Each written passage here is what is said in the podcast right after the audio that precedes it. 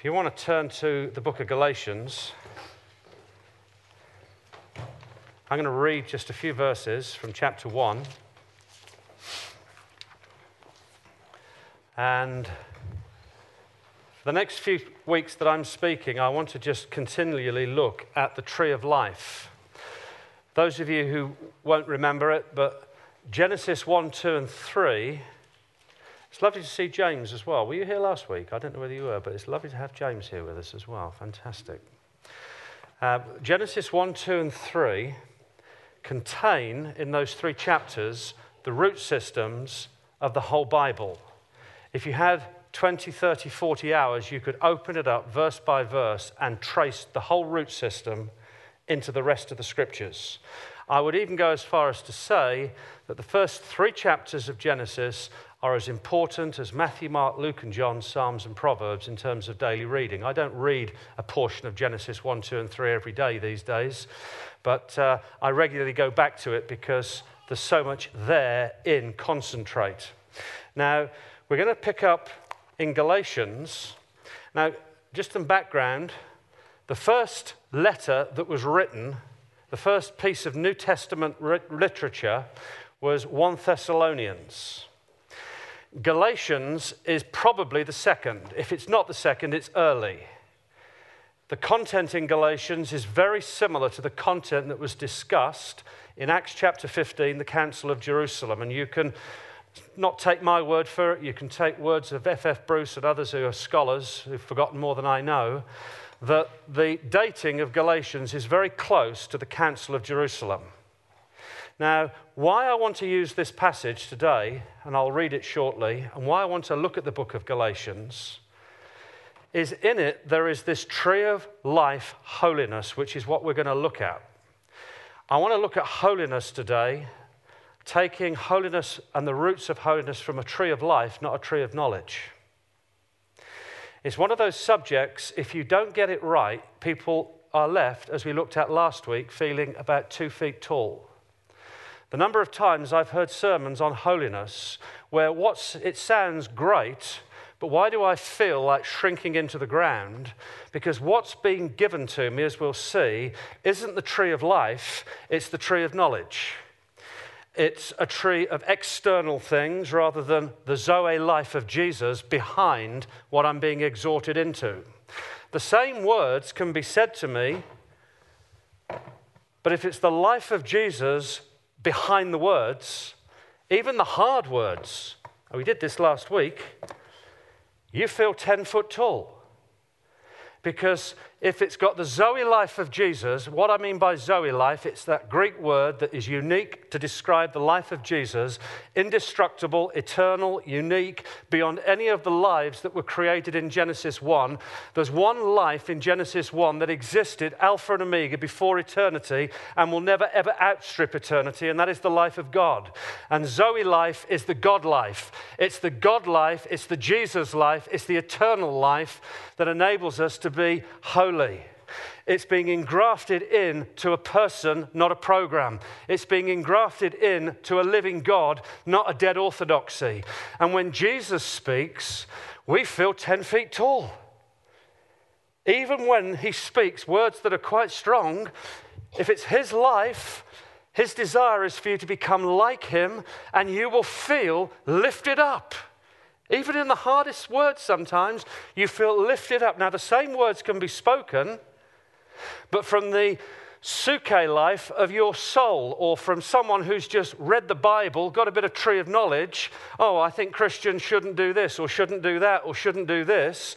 And that same word, rather than lifting you through the ceiling, takes you straight down through the basement. Now, I want to apologize. Anybody who's felt like that because of anything I've brought on holiness in the past, forgive me. I shirk from this subject, not because I don't want to preach it. I love this subject because it's the essence of who we are, the set apart ones for God, for Jesus. But if it's handled wrongly, this does more damage, more damage than I could ever imagine to art tell you. Christians who feel beaten up because someone's made a judgment on an external habit of life. Now, I'm quite a tough nut, so when someone tried to say to me, stop smoking, I deliberately thought, well, I'm not doing it until God tells me to. Who do you think you are? Now, my attitude probably was wrong. But when the Lord put his finger on it, and the last cigarette I ever smoked was 1986 with Paul Hawkins with a pint of mild in the pub, the Malvern. I felt so sick, I thought, Paul, I don't want to do this again. I think this is the last time I'm ever going to smoke. And I stopped. It took 18 months. And it was a tree of life encounter. I've never touched a cigarette since.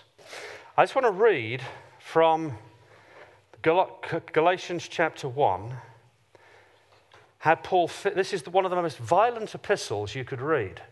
Some of you who are familiar with the Bible will think that the Galatians is a commentary of Romans. Some of you have read that. It's not. This was written before Romans. Romans is an amplification of Galatians. Romans actually expands what Galatians lays down. This is the most violent epistle because the Apostle Paul is addressing Satan's counterattack against the grace of God in the church. And that's why the language in this letter, when you read it, you think, wow, I never want to touch legalism ever again. I never want to touch the religious spirit ever again. Neither do I want to touch a license that thinks you can just please yourself how you live once you're a Christian, because he's defending the tree of life made accessible to us through faith in Jesus Christ. And the big question in Galatians is how does the Jewish law relate to Jews now they are in Christ? That's the first big question. The second big question is what about you and I, Gentiles, who love eating bacon, sausage, and pig, and don't particularly have any other laws? How does the Gentiles relate to the law? How does the law relate to the Gentiles? They're the two big questions in the background. And we'll just pick it up, verse chapter 6. Oh, sorry, chapter 1, verse 6. I am amazed that you are so quickly deserting him who called you by the grace of Christ for a different gospel, which is really not another, only there are some who are disturbing you and want to distort the gospel of Christ. But even if we or an angel from heaven, now you get a hold of this, even if we or an angel from heaven should preach to you a gospel contrary to what we've preached to you, is to be accursed. As we have said before, so I say again now if any man is preaching to you a gospel contrary to what you received, he is to be accursed. For I am now not seeking the favor of men or of God, nor am I striving to please men. If I were still trying to please men, I would not be a bondservant, a doulos, a slave of Christ. Now, this would have been written probably about AD 51, six years before Romans. Romans comes along and amplifies what Paul speaks in Galatians. Now, I don't know whether you watched that program through the keyhole. Have you ever seen it? Put your hands up if, like me, you're a sado who's seen a program through the keyhole. Not many, some of you have. Well, it's one of those programs, it's not daytime TV, just so that you don't think I sit there at three o'clock in the afternoon watching daytime TV. It's actually 20 past nine at night on a Saturday, but it's also been on other times. And um, what the program is, you have a little keyhole and you look through the keyhole into some per- famous person's house. And there are little clues in there as to who it is. I got one that was Fred Trueman. I was really pleased with that. That's a long time ago because Fred Trueman died about 10 years ago. But Fred Trueman, he had a pipe, a Wisden almanac, pair of whites and a cricket ball, and they gave a little few other clues. Whose house is this? And they've got these contestants, and they're trying to guess who it is. And they were in full pride. It's Fred Trueman. It's Fred Trueman. It's Fred Trueman. And it was Fred Trueman. And the clues give it away through the keyhole. If you put up the first slide, Graham, if you were to look through the keyhole into the early church, and the early churches that Paul planted, what would you see? I can't do this justice in this length of time, but you would see access to a tree of life, faith and grace, faith and grace solely in the Lord Jesus Christ. You would see communities that are in covenant relationship with a living God by faith, Jew and Gentile by faith, no longer under the law or the curse of the law, no longer trying to work it out through the law of Moses. Romans 3:31 by faith those of us who are Christians we uphold the law. You don't try and obey it, you don't try and keep it, but equally it's not abolished. We haven't got time to look at it at the moment. You don't just abolish it, it's fulfilled in Jesus. Jesus broke every curse, he broke every curse of the law, accesses every blessing of the law to us through faith. And Paul is violent in this letter when people are coming along and trying to draw people away from the tree of life back to a Jewish tree of knowledge again. Yeah, you can have faith in Jesus, but you also need to obey the law of Moses. You need to get circumcised, and you need to teach the Gentiles they need to be circumcised. They were called Judaizers. And actually, there's certain foods you shouldn't eat, and there are certain Sabbath festivals that are important, and certain things of the law that need to be honored. And the reason this was being done is because the first questions any pious Jew would ask is where does the law of Moses now fit in my new life in Jesus Christ? And how on earth can these Gentile dogs be included in who were never given the privilege of the law of Moses in the first place? They are the questions that are behind this letter in Galatians. And Paul comes out like a fight, prize fighter. Any gospel that denies solely through faith and grace in Jesus Christ is no gospel. The gospel of Christ is a person, not a program. Jesus is the bread of life. He is the vine. He is the light of the world. In him was life, and that life was the light of men. Behold, our hands have touched eternal life, and we proclaim him to you. John's letter.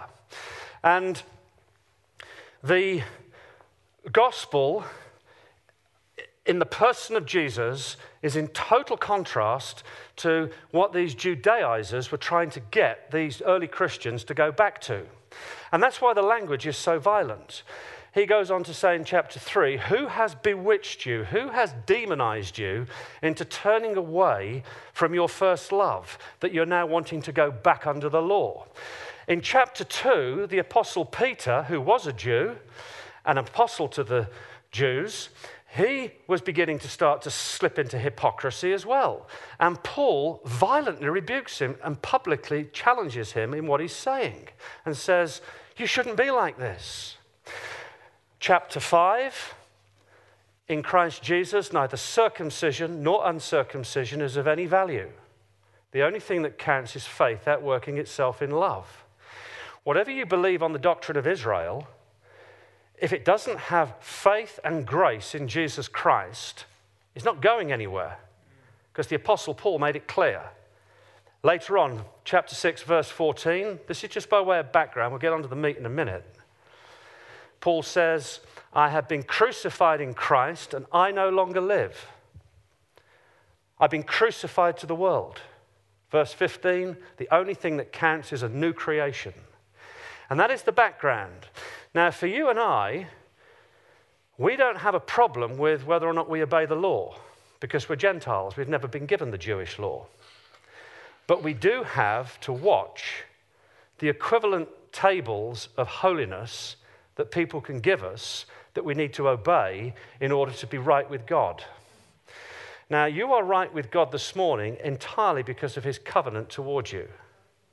It's not based on contract, it's based on covenant. I will write my law in your heart by my Spirit. Your sins and lawless acts I will remember no more. It is through faith and grace alone that you are engrafted in as a new creation. And that is nothing to do with contract. Now, contractual language like, if you do this, then I will do that, is important in terms of the quality of our relationship with the Lord. You know, if we choose to hold on to unforgiveness, if we choose to hold bitterness, if we choose to be angry, then the quality of our relationship with the Lord will be impaired. But contract language is not the basis on which you are accepted.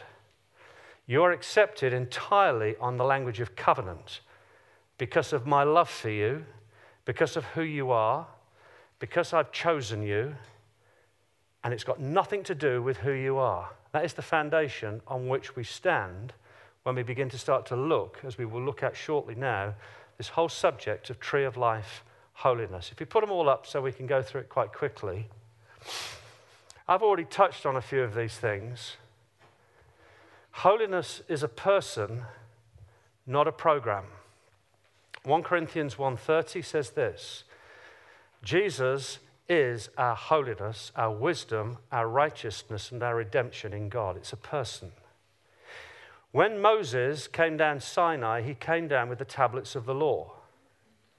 When Jesus ascended the mountain in Matthew 5, 6, and 7, he sat at the disciples' feet, fulfilled the law, and began to start to give access to a law of freedom through faith in himself. It's a person, not a program. When Jesus speaks into our life something to encourage us, to challenge us, to exhort us to grow. It comes with life, it comes with love, it comes with purpose, it comes with dignity, it comes with value. And if you want to know Him, you begin to start to grow in Him and you begin to feel 10 feet tall because it's Jesus who's doing the shaping. If, on the other hand, and I'm not going to quote the law because we're not under law, most of us can't relate to the Jewish law, but some of the shibboleths that we do have to watch are these. How can you become more holy? Well, if you fast, that will help. If Jesus is telling you to fast, do it. But don't do it just simply as a substitute for his life. If I only pray more and read the scriptures more, important disciplines, no one's saying they're not. But there's a huge difference between being seated at the feet of Jesus, him putting his arm around you and saying, Simon, I think it's about time we took this particular area of your life a little bit more seriously. And when it's him talking, you're drawn. As opposed to someone over here just pointing the finger, pointing at a tablet of holiness and saying, Your life isn't matching up to this. Let me give you an example of where this hits. There are a lot of you who've got children who are prodigals. And some of you have been in leadership. Now, I know there are men and women whose children are not walking with the Lord, and they are in pain, they are in tears, and the devil comes along, sometimes through some unwitting friend, just to put the finger, well, if you hadn't exposed your child to this, that might not have happened. If only you had done this, that might not have happened. And I've known parents feel the weight of condemnation. It's even more difficult if you're in leadership. Now, I am fully aware of the qualifications for leadership. But I know several leaders and pastors whose kids aren't walking with the Lord, and it weighs them down. And part of the weighing down isn't the pressure and burden they're not walking with the Lord. It's because people have gone to the tree of knowledge. Oh, you're a leader, therefore your children should be behaving like this. Why aren't they? And you feel four foot tall. If, on the other hand, Jesus comes to that person with the tree of life. I really understand the pain that you're going through, and no one feels it more than me where your son is at the moment. Why don't you get yoked to me, allow me to take the pressure with you, and let's prayerfully work towards restoration of your son? The difference is four foot tall, 10 foot tall. I'm not making this up. As a church pastor in this city, Alan knows who he is. You won't, none of you. And there were a lot of people that were wanting to pick up rocks and throw this guy and insult him with these rocks because his lifestyle wasn't right in one particular area. And it was very public. And I was praying for this guy. Fiona knows who it is. And the Lord said to me, This man is a Samson. He's a man of faith. He's a man who's blown it, but he's a man who I've not written off. Will you stand in the gap and take the stones for him and help him get restored? And I know the Lord was saying that to me stand in the gap and totally put the shield in front of these stones. They're not coming out of malice. It's just people's understanding of holiness sometimes is tree of knowledge. It's not apostolic grace or heavenly culture. It's just a real list here of do's and don'ts. Now, hear me right. The lifestyle wasn't right, but because you come in Christ, you win the right to speak the truth in love, and the guy goes 10 feet tall and begins to start to change and open up his life. And I consider him a real friend. The difference is tree of life, restoration, tree of knowledge. You'll never ever serve God again because of what you did. But when I look at David in the Bible, man who blew it, he was restored. I'm not suggesting we blow it so that we can then get restored and wallow in, the, oh, isn't God's grace great? But it's the life of Jesus that we need to bring in encouraging people who we sit at. Responding to life, I've already mentioned some of these in passing, we haven't got much longer left. Second one, responding to life leading to light. Psalm 36, verse 4 With you is the fountain of life, and in your life we get light. One of the reasons we blow it on holiness is that we short circuit life and we go straight for light, straight for the tree of knowledge, straight for the table of how to behave, straight for the table of how to live. And we make reference, yeah, yeah, it's important that we love one another, it's important that we've got the life of God in us. And you think it's not just important, that's essential. It's essential we're seated in heavenly places, seated with Jesus. It's essential, it's the life of Christ flowing through us, giving us light in how we live and how we encourage and inspire one another. That pastor I mentioned, it was life that led to light. It's life that gives light, not the other way around. It's not formulas.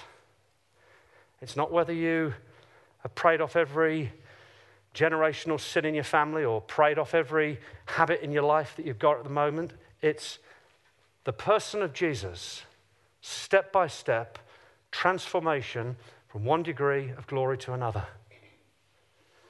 There's a book I've dipped into. I know Richard's got it because it was his book I dipped into God's Generals. And as you read through this account of men like William Seymour, William Seymour was the Pentecostal author and architect of the Azusa Street revival and Pentecostalism.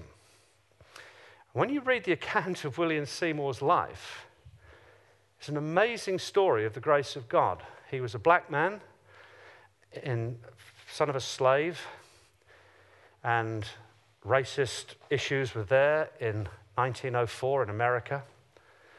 And the Spirit of God fell on Azusa Street and William Seymour was the main preacher that ushered in the Pentecostal movement. Now, on one occasion, the people were trying to get into Azusa Street for a meeting, and they couldn't get in because it was locked. And they heard some commotion behind the front door. And it, they found out that William Seymour was punching the life out of this caretaker because he wouldn't let them have the building for some reason or other that night. And there was a fight going on. And you think, oh, hang on, William, need to take you aside. For the next five years, you can't say or do anything. That's what some of us would do. Now, I'm, not, oh, I'm not saying you go around punching people and we let people off the hook. I'm not saying that at all. But there's a tree of life way of restoring a William Seymour and a tree of knowledge way of restoring a William Seymour. And I don't know the outcome. Alan, do you know the outcome of what happened there with William Seymour?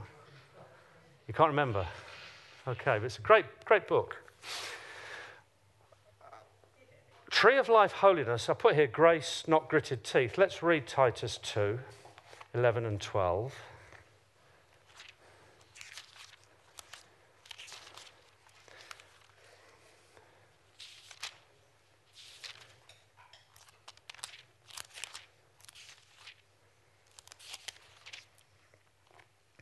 For the grace of God has appeared, bringing salvation to all men, instructing us to deny ungodliness and worldly desires and to live sensibly, righteously, and godly in the present age. Now, who or what is doing the instructing here? It's the grace of God. How do you access the grace of God? Through faith in Jesus.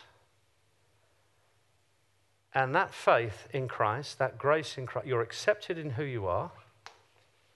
And then bit by bit, you're transformed, changed from one degree of glory to another. And it's the grace of God that transforms and changes us, not gritted teeth.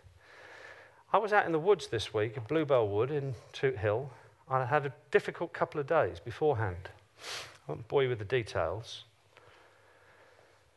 I'm going to do this, Lord. This is how I'm going to overcome this. And I just felt the Lord saying to me, Sit at my feet and stop eating from the tree of knowledge.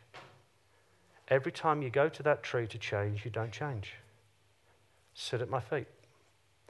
And on this particular issue, I won't bore you with it, Fiona knows, I'm sitting at the feet of Jesus. And the last few days, I thought, actually, this is a better place to be than beating myself around the head with a tree of knowledge of what is right and wrong. The tree of life won't contradict the tree of knowledge. It's just that it's coming from the life of Jesus and not you trying to be God in a way you can't be, or me trying to be God in a way I can't be. Let's go back to the next two. I think the difference between tree of life holiness and tree of knowledge holiness is that tree of life, we're wise in the Lord's eyes, not our own. Going back to the Galatian passage, these Judaizers that were trying to get the Jewish church back under the law of Moses, they were being wise in their own eyes. This is what we know, this is what we should be doing. Paul comes along and says, No, no, no. You've got access now to Christ. He's your tree of life, He's your holiness. One step at a time through faith in Him. Sit at His feet. And then finally, and I do want to make this the final point holiness is progressive. This is an important verse. We'll turn to Hebrews 10:14 and finish. And then Fiona, do you want to come and lead us a little bit? Something I want us to do.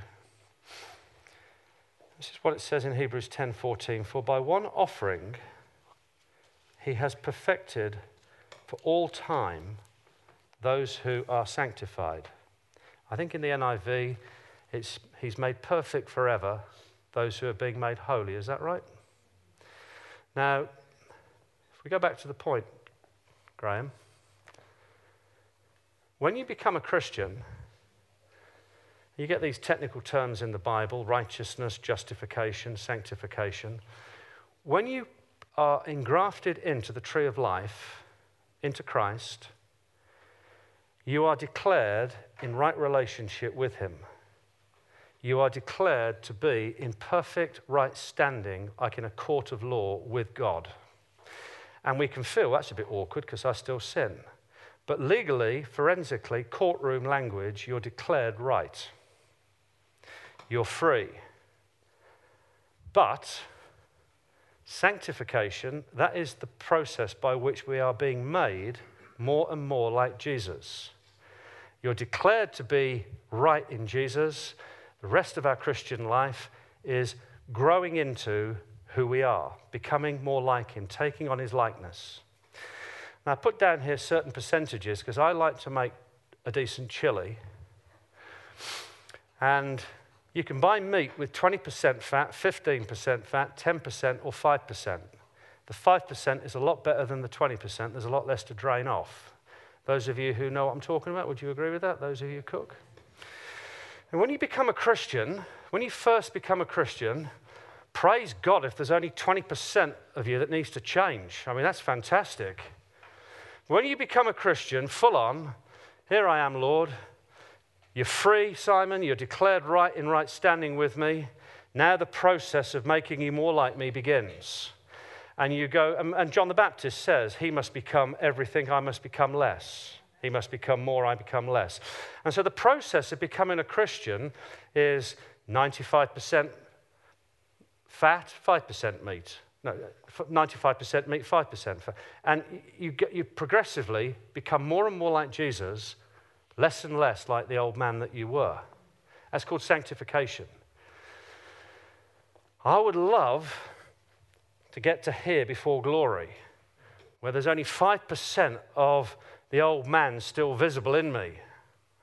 But if you drive with me, you will know that that 5% is probably nearer 10. If I get a block goal because I can't put my television on because it's got one of these silly little f- ridiculous things that you've got to do two, uh, what, what, what do you want? Power saving. I want to watch the news at 10 o'clock. I stick it on and it won't come on because there's a power thing that I've got. I think, well, come on, where's the news? Come on, come on. Well, when I'm like that, I'm here, not here. I used to sulk for about an hour when Villa lost. I don't now because I'm used to it. I'm used to it. Actually, as a Christian, when Ian Botham used to go out to bat, I thought, fantastic, or Kevin Pietersen, fantastic, this is going to be great. Get a beer out, let's just enjoy. Out for a duck or out for three. Oh, what? And I would love to say at that point, I just said, oh, well, Lord, it's only a game, who cares? Let's just get on with life. But I didn't. Do I, Fiona?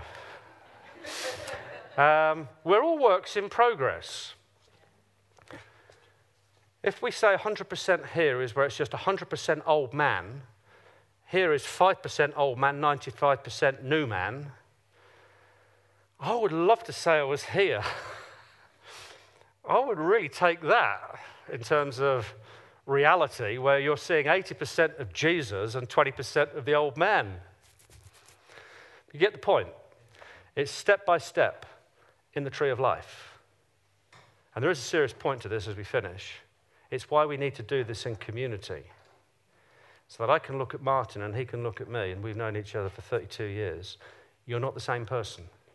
You've changed. You are from 20 to 15 to even 10 in that particular arena of your life. Equally, we need one another where we may regress and go from here backwards. Just to say, actually, maybe you need to get back into the tree of life on some of these things, you're slipping.